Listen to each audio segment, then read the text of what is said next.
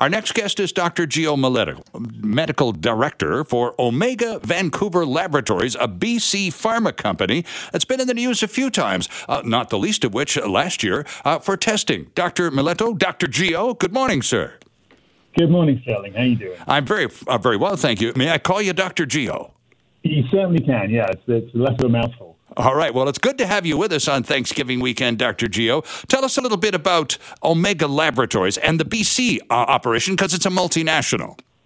That's right. Yeah. So Omega Laboratories came to BC at the beginning of the pandemic around 2019, and we were invited to do so by the movie and TV industry who couldn't get COVID testing in a timely manner and right. keep their productions going. So you remember back at the beginning of the pandemic how hard it was sometimes to get a test. Sure. And not only to get the test, but then the delay it took to get the result, like sometimes 3-4 days. Mm-hmm. And that's no good if you're trying to run a movie studio. So to keep workers safe and to keep the production moving, they asked us to come and set up a lab in DC, in Coquitlam, which we did. We've been there since 2019. So now, when you set up the lab in Coquitlam, did you develop your own custom purpose-built test so that it worked most efficiently in your own laboratory environment?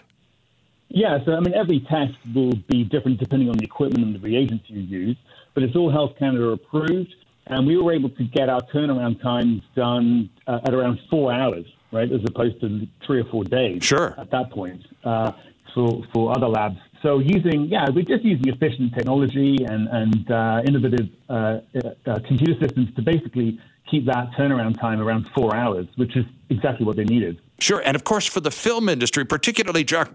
Gio, when they determined that even despite the fact that we're dealing with a pandemic, we've got the show must go on. And they were among the first in the private sector to actually decide to collectively to continue working. But of course, with all of the COVID protocols attached to continuing working. And one of the most important components was testing on a daily basis. And they were among the first to do that in this province, weren't they?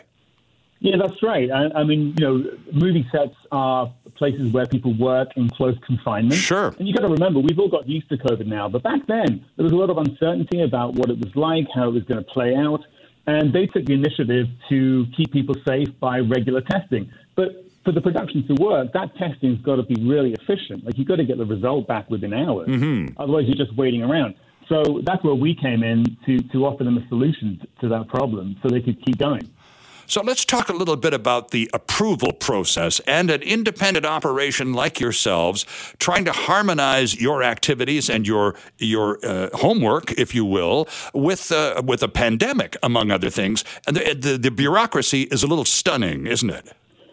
Yeah, we weren't fully ready for this. So when we started, like I say, doing COVID tests, this is one test, the COVID PCR test. Right.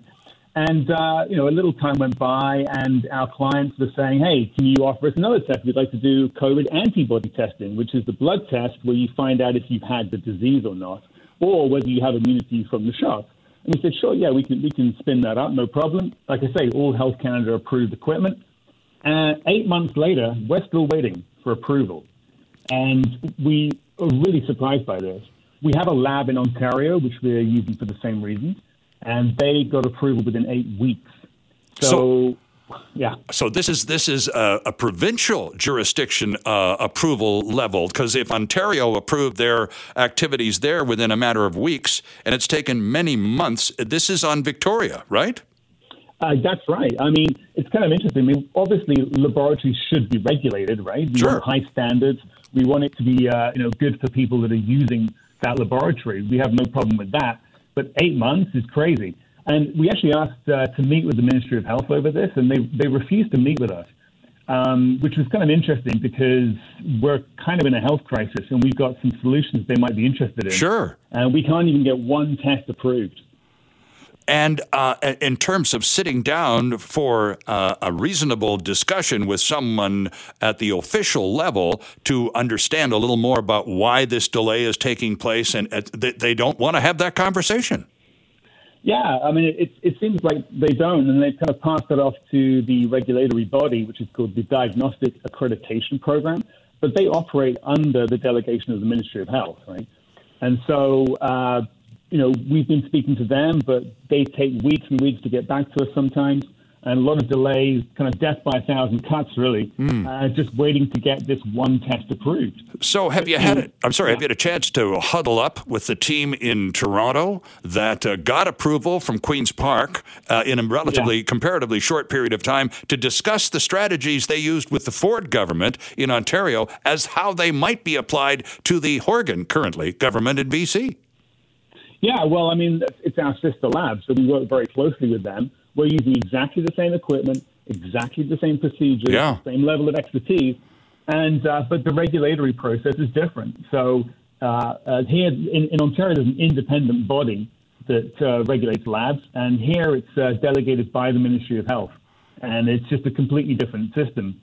So that's one of the reasons there's been a lot of delays. So it's hard to borrow from Ontario because it's a different system. Yeah.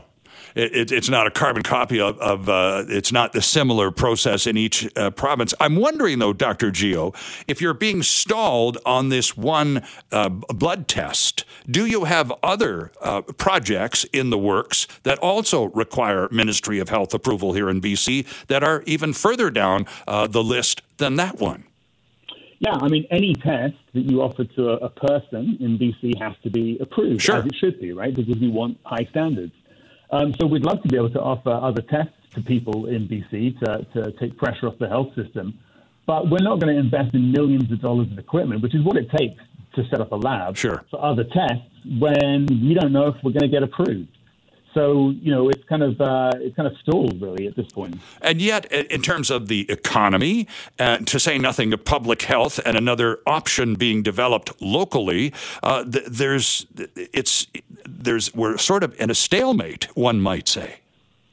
Yeah, I mean, there's definitely concern within the Jobs and Economic Development Bureau, and, you know, the Coquitlam mayor, Stewart, is concerned as a local business. Right, that you know, we've invested millions of dollars in the local business community, and we'd like to sort of continue to do that.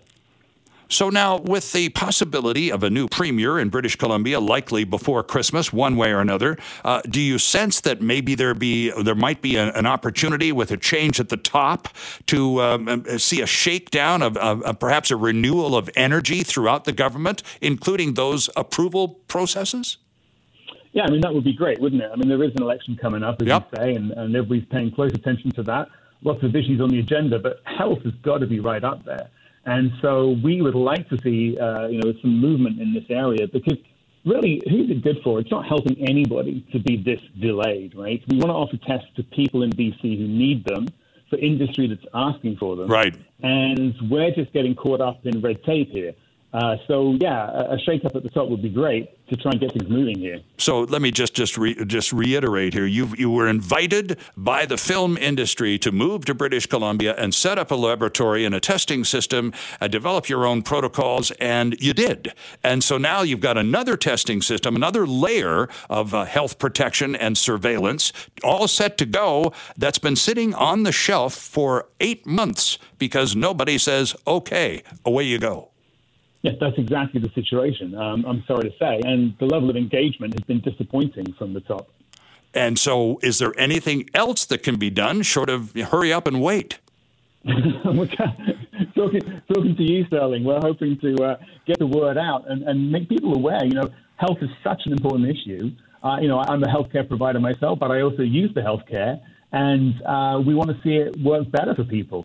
So, you know, we want people to be aware of this as an issue and to continue to understand the healthcare system so that they can vote and ask questions of the people in authority. And, of course, the healthcare ministry in this province, as is the case in every other Canadian province, swamped these days, still dealing with the post-COVID realities and staffing and all of these other issues. I would think that is not anywhere near the top of their as close to the top of their priority list as you would like it to be right now.